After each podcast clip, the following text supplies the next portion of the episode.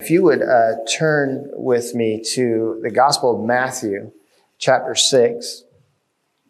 My original intention uh, this morning was to uh, preach uh, 9 through 13, but I got encumbered and overtaken by just the first two verses. So that is what we will get through um, this morning. Our normal practice here at Spring Hill is to systematically work through a book of the Bible, and uh, this is an exception.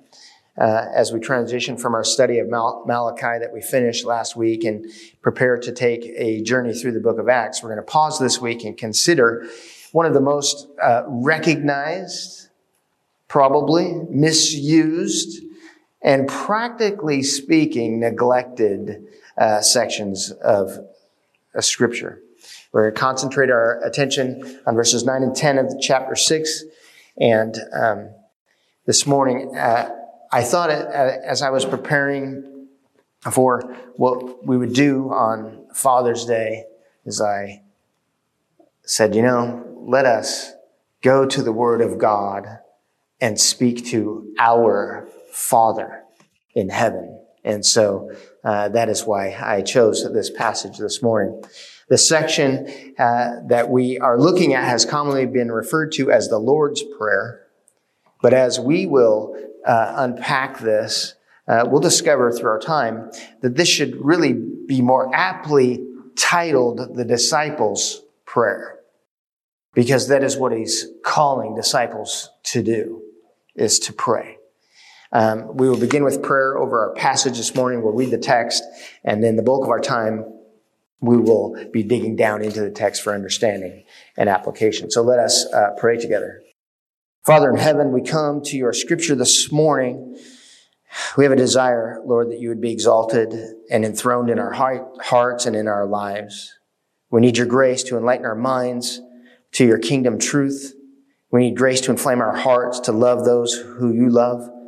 We need grace, Father, to move our will in obedience to you, Lord. We pray this morning for all those who are gathered in Christ Jesus this morning throughout our area. We pray for the saints that have gathered at Wapato Valley this morning. May you transform hearts to believe the gospel today. I ask that you would be with Pastor Mike and the leadership there as they look for the leader that you have in mind for their church. I ask, Father, this morning that you would give us eyes to see and ears to hear what the Spirit would speak to us this morning. In Jesus' name, amen. Amen. As you are able, would you stand for the reading of God's Word? And this morning you won't have to stand long. Our Father in heaven, hallowed be your name. Your kingdom come, your will be done on earth as it is in heaven. This is God's word. You may be seated. E.M. Bounds writes this When God's house on earth is a house of prayer, then God's house in heaven is busy and all potent in its plans and movements, then his earthly arm, uh, armies are clothed with the triumphs and the spoils of victory, and his enemies are defeated on every hand. God conditions the very life and prosperity of his cause on prayer. Ask of me is the one condition that God puts in the very advance of his cause. And the point is that kingdom people pray. It's not should you pray. It is a given as we look at this text that kingdom of God people pray. So to advance God's kingdom cause, kingdom people are to pray. Our text comes to us as Jesus answers perhaps one of the most important questions that a disciple could ever ask of the Lord, I think. Lord, teach us to pray. In Luke's gospel, that is the question they ask. Lord, how should we pray? if the advance of the kingdom reality comes through the prayers of kingdom people, we should ask ourselves, how then should we pray? How should we pray? So before we really dive into answering that question this morning, I want to um, ask and pose a couple of questions to the church that gathers here at Spring Hill to consider. What spiritual discipline would you say is the most neglected in your own life?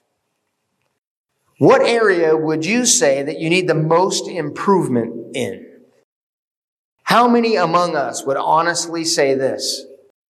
I think I should probably spend a little less time praying. I have yet to encounter a brother or a sister in the Lord who doesn't find their prayer life lacking. I've yet, I haven't run into one yet who, when we talk about prayer, when we consider prayer and what it's like, and when we consider what our prayer lives are like, I have yet to meet one. I've yet to meet a brother or sister who says, you know, I've got the prayer thing down. I could really actually probably prioritize something else because I pray too much. I've never once, ever once heard that. And I wonder, why is that? I think it's because the standard for the frequency of prayer is high. The standard is quite high for how, how often we ought to pray. 1 Thessalonians 5, 16 and 18 says, Rejoice always Pray without ceasing. Give thanks in all circumstances, for this is the will of God in Christ Jesus for you. It is the will of God that kingdom people be people of prayer. The kingdom reality becomes evident to the kingdom people of God as they pray. Do you want the kingdom of God to be evident in your life? I know I do. And I know that as I talk to many people, we complain a lot about the kingdoms of the world. We know what we are, we are against. We seldom talk about what we're for. What are we for? If we are for the kingdom of God and its advancement, advancement and God's cause here on earth, would be people who Pray. Ask of me, and it will be given unto you.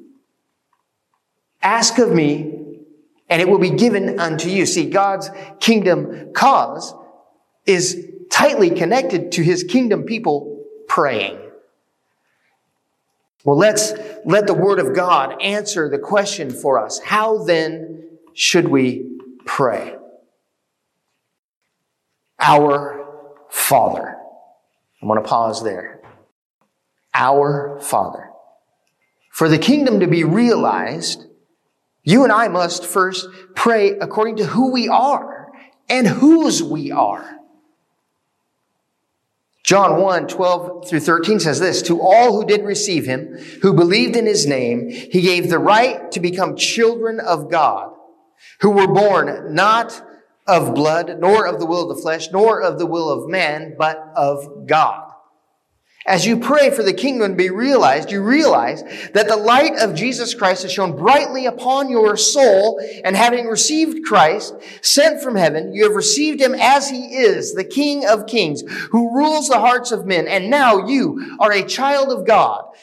By grace, come to the Father to the one who sent him, the one who adopted you as a son or a daughter in eternity past. When you come, see, when you come and say, Our Father, when you pray, come boldly to the throne of grace, robed in the reality of who you are.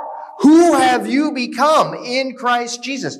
You have become a child of God. You are a child of God. Not everyone can pray this prayer, can they? Not everyone. Illegitimate children cannot come to God and say, Our Father.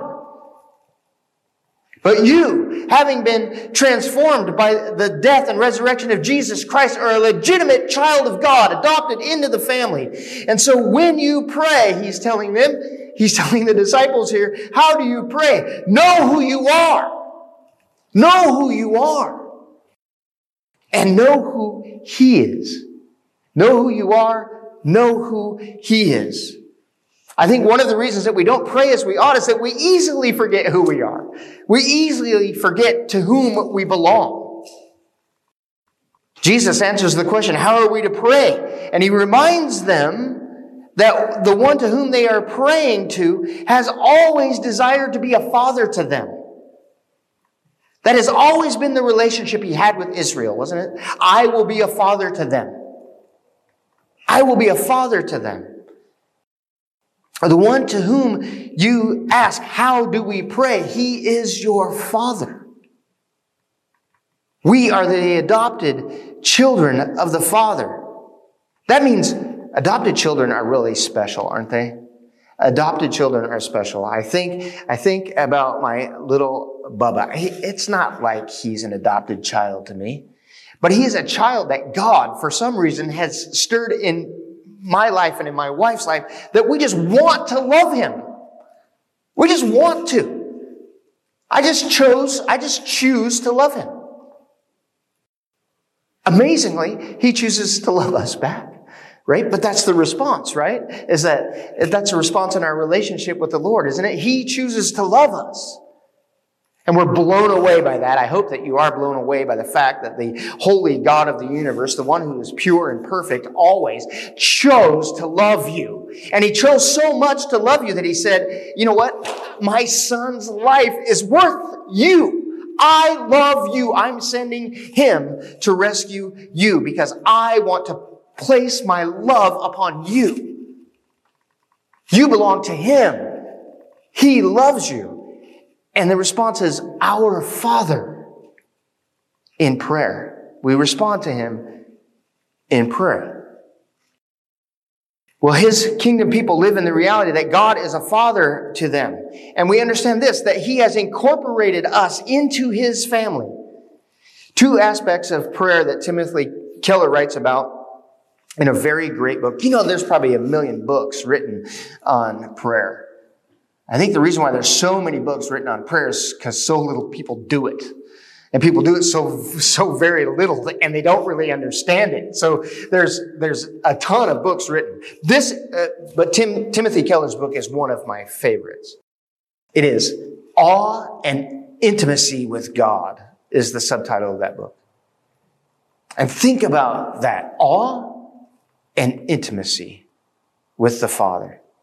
And he writes about this. And these, these things are really but two sides of the same coin, aren't they? They, they both exist simultaneously as we pray. Our Father in heaven. We come to the throne of God in prayer, seeking intimacy with God. We come as disciples of Jesus Christ to God as a child comes to the lap of their dad. As a child comes to the lap of their dad and he comes and he sits on the, uh, the, and the child sits on your lap, what are they seeking? Intimacy, love, comfort, connection. But they know that that is dad and dad is serious.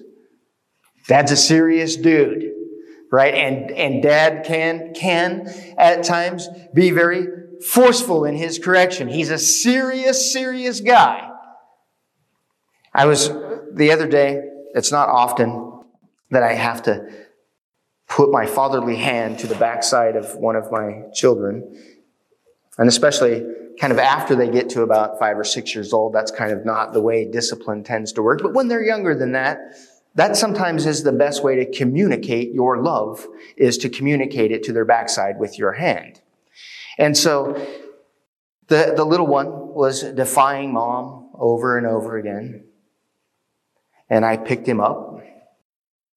And, you know, this couldn't hurt a, a fly. I sit him on the couch next to me. Don't move. Don't talk. Don't get up. Just sit there. So he does. And we sit in silence for a couple of seconds. Next thing you know, his little heart is destroyed. I can see it.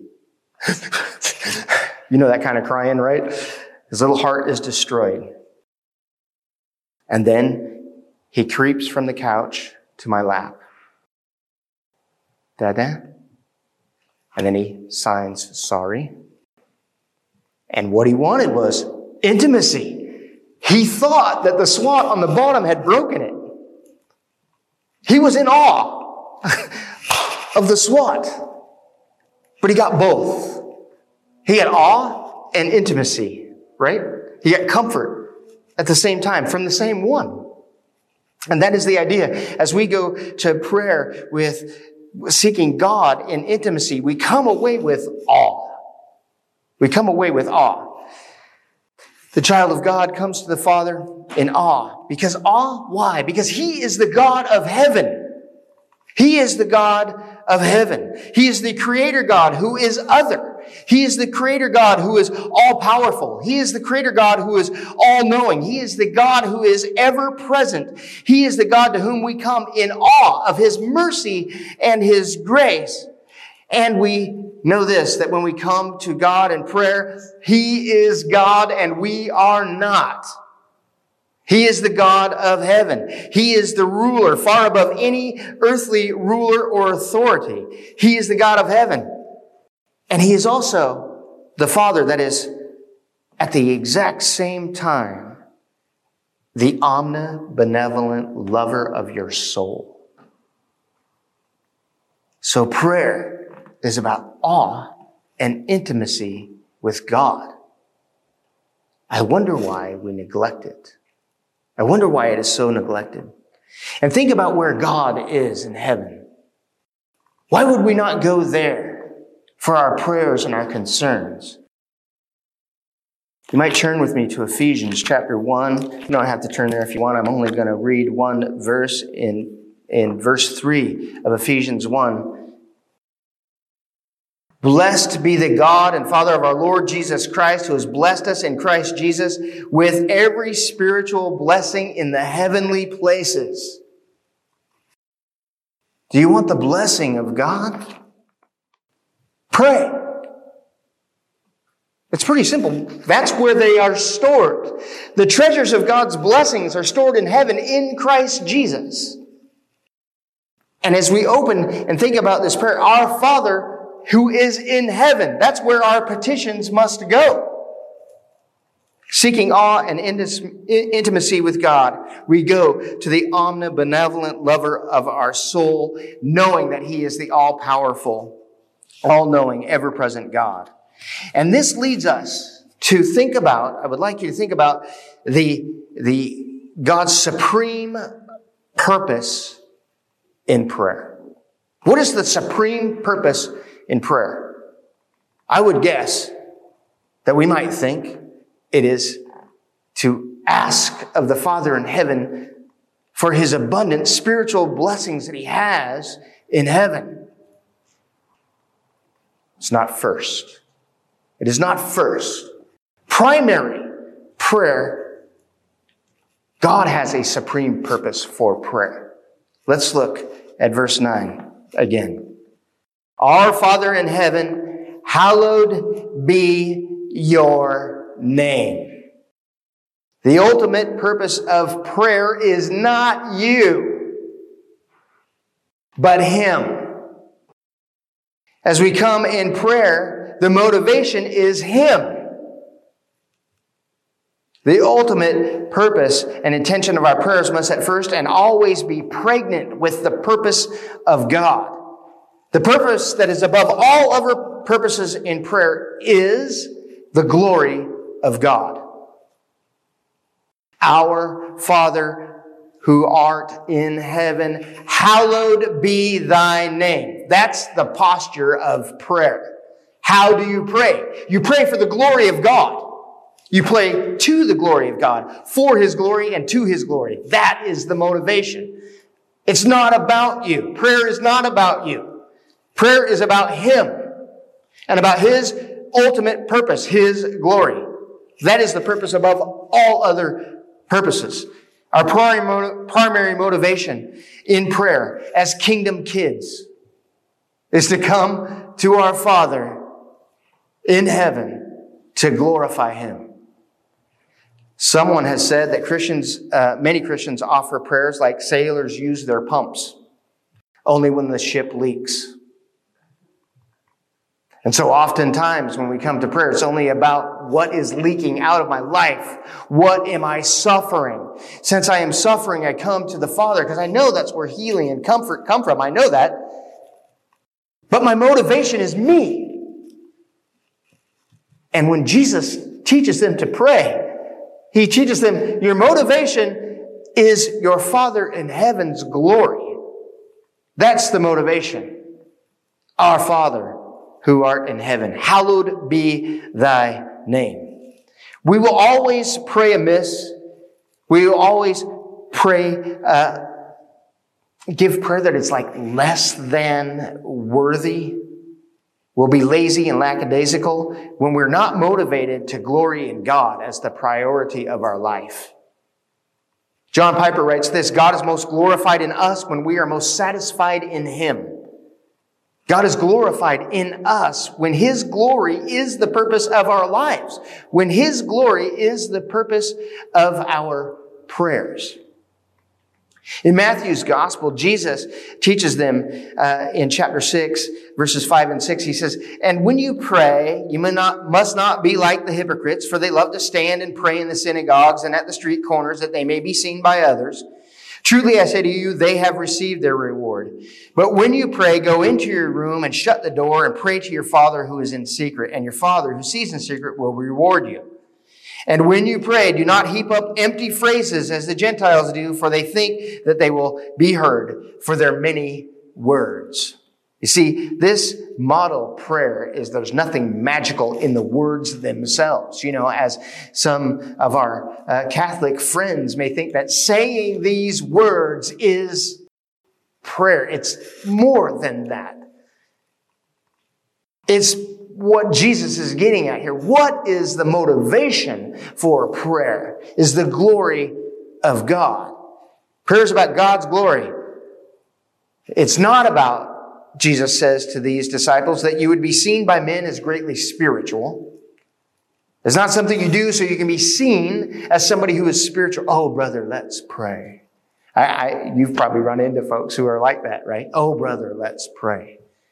Because they want to be seen as someone who is more spiritual. It's not about your posture either. It's not about eloquent speech. When Jesus pray, says, pray, Jesus basically says this, glorify God as his children. Pray according to his purpose, his glory. Your prayer's primary purpose is to magnify the name of the Lord. May your Father in heaven be magnified in every circumstance. As we pray and we go to the Father and we pray our prayers, the ones that really concern us, if the glory of God is our primary motivation, it might sound like this. Father in heaven, please, Lord, be magnified in every er, circumstance of my life. In my pain, may it be your name. In my sorrow, may your name be great. In my victories, Lord, may I give praise to you. In my defeats, may I know, may I say that I trust in your holy name to get me through this trouble. Martyn Lloyd-Jones writes this, man is at his greatest and at his highest when he is on his knees and he comes face to face with God. Man is at his highest and his greatest when he is on his knees and he comes face to face with God. When we come to the Father praying and we long for intimacy, the reality of who he is becomes evident to us, doesn't it? We come longing for intimacy and we come in this way, our Father who is in heaven, hallowed be thy name. When the reality of who he is becomes evident to us, we become struck with awe as we fall to our faces in wonderment. And we wonder this, don't we? We wonder how the glorious God of heaven desires to commune with the likes of me. This holy and perfect God desires to be a father to me, and he longs to commune with me and have intimacy, intimacy with me. And in that, I am on my face in awe. When we pray that God's name be hallowed, we are saying that we desire his character. God's name and his nature are synonymous. They, they, they, they go together. When you say his name, it's his nature you're proclaiming. You see, in Exodus 34, there's Moses. And here comes the Lord. The Lord descended in the cloud and he stood with him there and proclaimed the name of the Lord. He proclaimed his own name. And the Lord passed before him and proclaimed this. The Lord, the Lord, a God merciful and gracious, slow to anger and abounding in steadfast love and faithfulness, keeping steadfast love for thousands, forgiving iniquity and transgression and sin, but who will by no means clear the guilty, visiting the iniquity of the fathers on the children and the children's children to the third and the fourth generation. God's name. When we call upon his name, we get a God merciful and gracious, slow to anger, abounding in steadfast love, intimacy. But make no provision for this thought. Make, make this not leave your head that he is holy God that he is the forgiver of iniquity and transgression and sin, but he will by no means clear the guilty. He is not a wishy-washy father. He's not the grandfather in heaven. I suppose you guys probably have had grandparents where, you know, mom and dad say this, this, and this, and this is the rule. And you go to grandma and grandpa's house. Grandma and grandpa, they kind of like spoil me and they let me do what I want and they get me all riled up and then they send me home to my mom, right? And they send us home to mom and dad. And we like, we want to sit on grandpa's lap. We want to sit on grandma's lap because, you know, they're going to give us what we want. They're going to make us happy. They're going to, they're going to, to let us get away with the things we could never get away with at home, right? We need to make no mistake that God is holy. He is our Father and longs for us to come to Him in intimacy, but He is holy God. Our first petition in prayers, kingdom people is may your name and your character be magnified in the world, in my life, and in my church, and in my work, and in my government, and in my heart. This is posture and purpose number one, the glory of God Uh, verse 10. Your kingdom come. Prayer often misses the mark because we can't get past ourselves. We pray as though there's nothing outside of our childish emotions, our feelings, and what we want.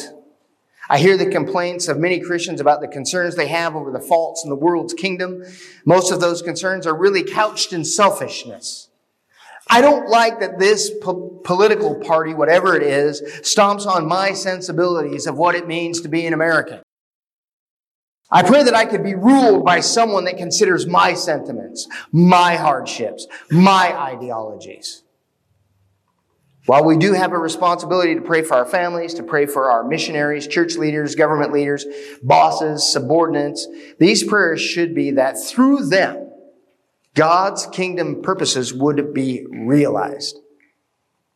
See, I know what everyone is against. I hear that loud and clear. I know what people are against. But what are you for? What is it that you're for? What are you about? We just sang in that song, Seek ye first the kingdom of God and his righteousness. That's what we're for right? And as we come to prayer, we're for God's kingdom purposes, for His glory, for His kingdom purposes, for His program, for His plan to come to fruition through people, through our government, through whoever it is that we are praying for. Our first petition is, God, may your purpose be realized. That is your glory. And our second petition, according to the model prayer, is may your program be realized. Your kingdom come. May your program be the one that comes to fruition. May it be your program that I pray according to. The act of prayer as a kingdom, as a kingdom of God person, before it's externalized, it is the kingdom realized internally. Do you want to realize the kingdom of God internally? Where do you realize the kingdom of God? Where do you find it? I would say this, you find it on your knees. You find the kingdom of God on your knees, where the kingdom of God is realized in your life internally. And then your prayers for what is external, what is outside of you, is praying for the kingdom to come. When you are in Christ Jesus, has the kingdom not come? Has the kingdom of God not already come? The kingdom of God has already come. The kingdom of God has come to you.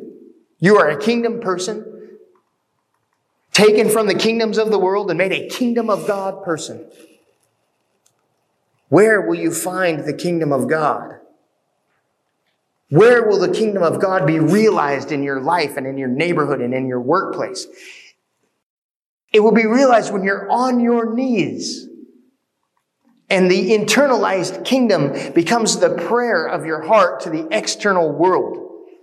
The act of prayer in a kingdom of God person, before it's externalized, it is the kingdom realized internally. As we come to the Father in prayer, the kingdom purpose is realized in us. Prayer is the posture that says this God, your glory is my purpose. Your kingdom purpose is the reality of my purpose.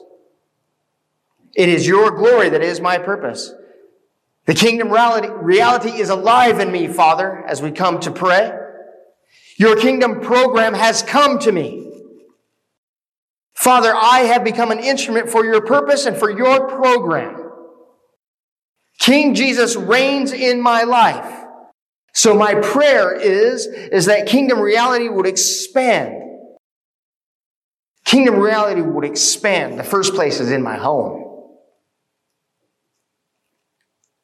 In my family. In my neighbors. In my church. In my government.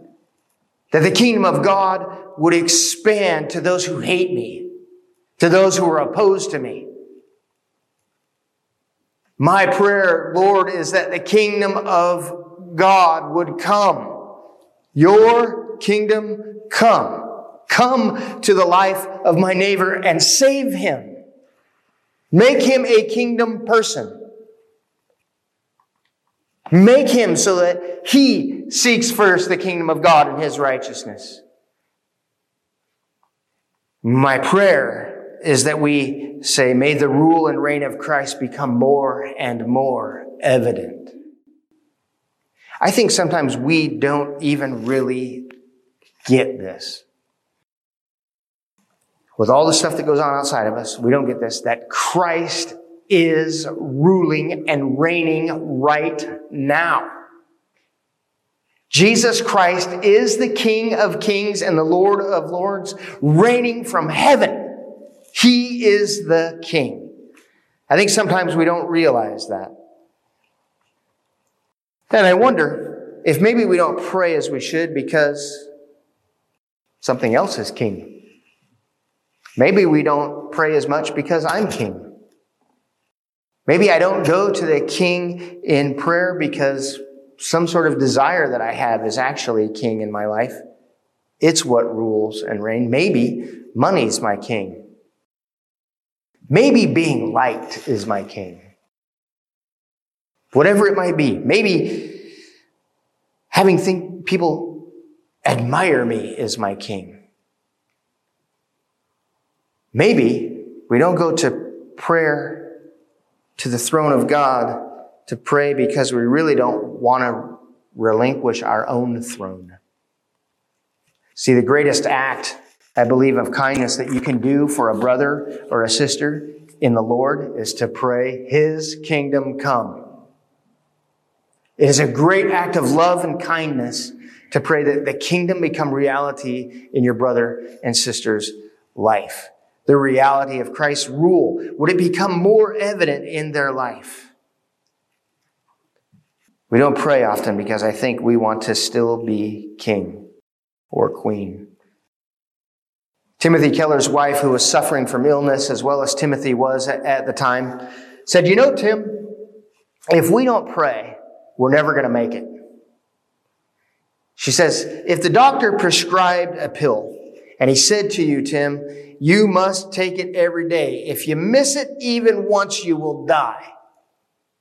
Would you ever be too busy to take it? Would you ever just not feel like it?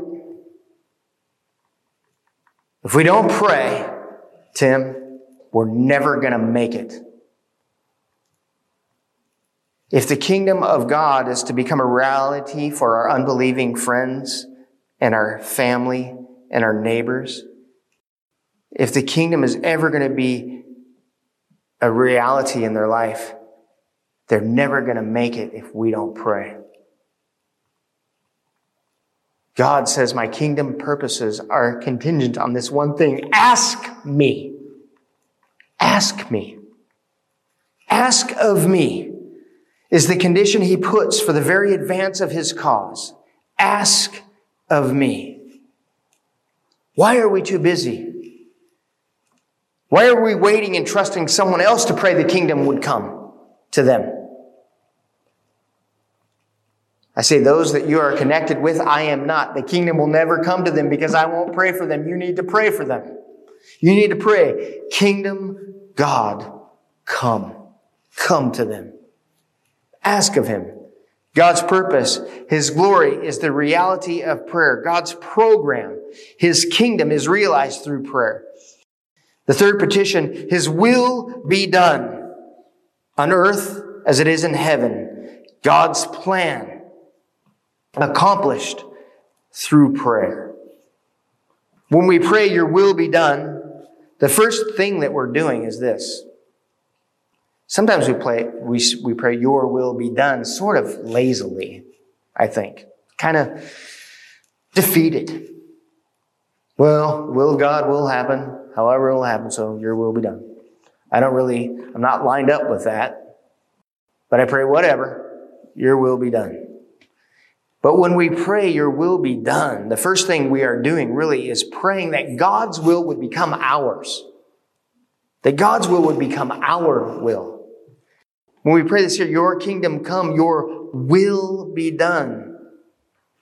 My will become his will. His will become my will.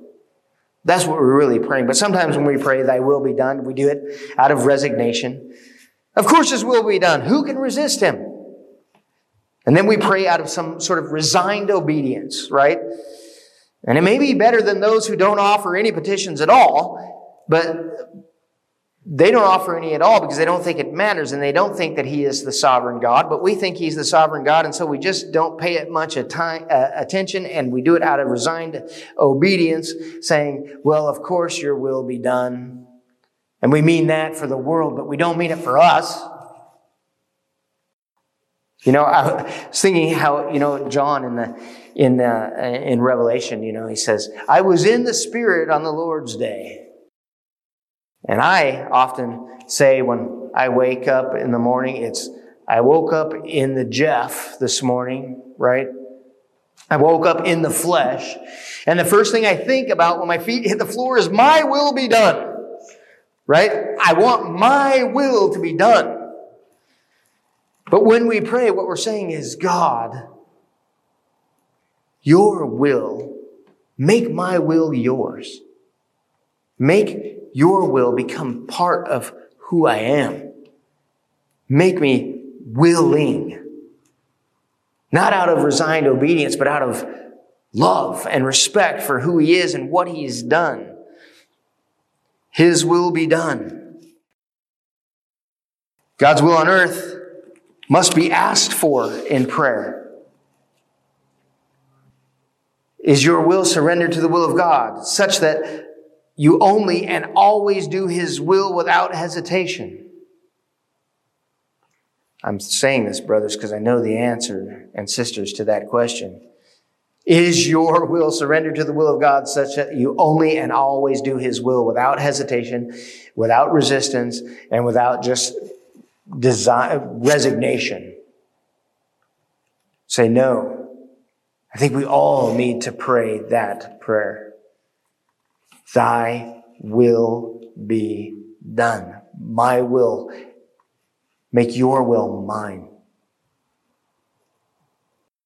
When we rightly pray, Thy will be done, it's a prayer that comes from faith, isn't it?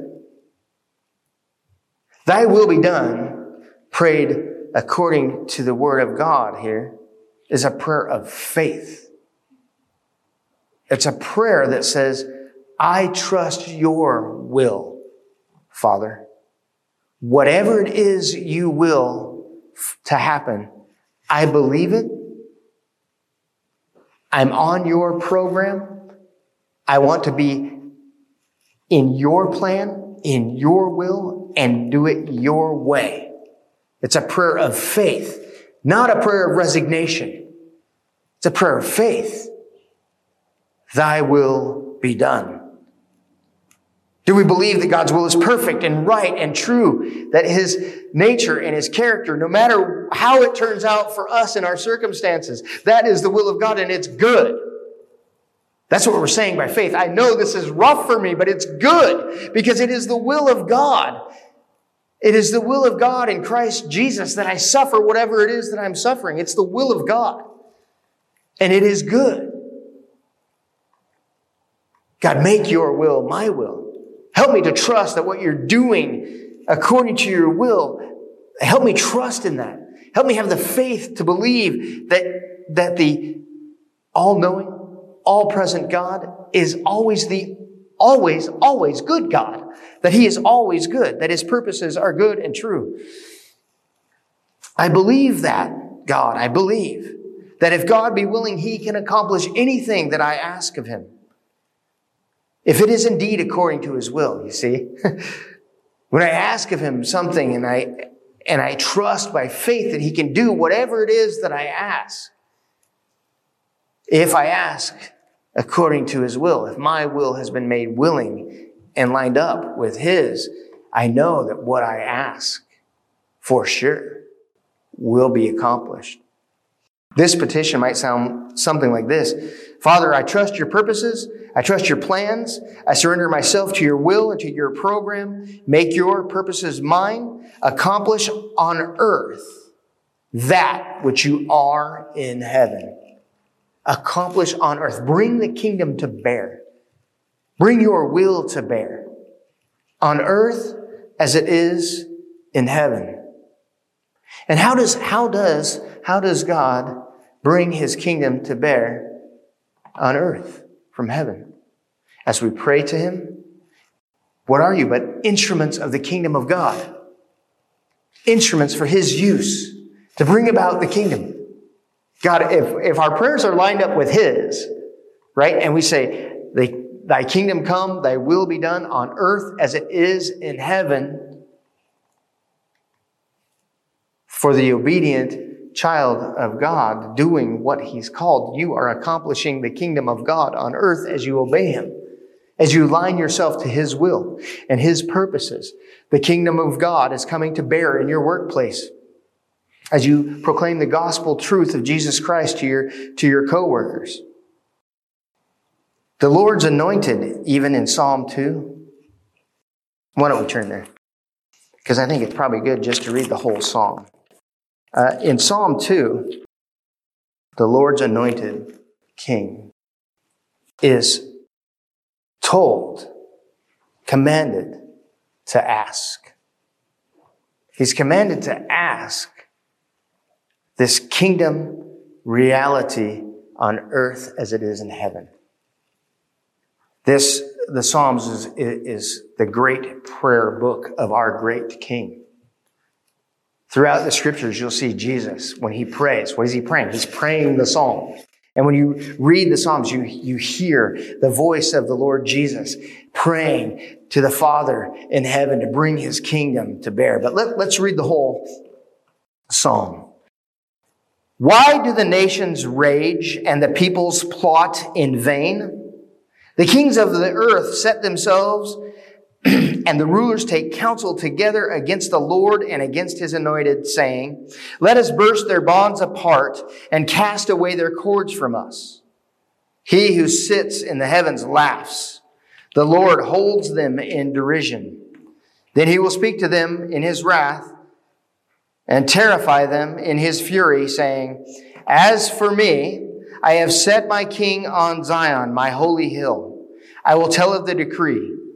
The Lord said to me, You are my son. Today I have begotten you. Listen to verse 8.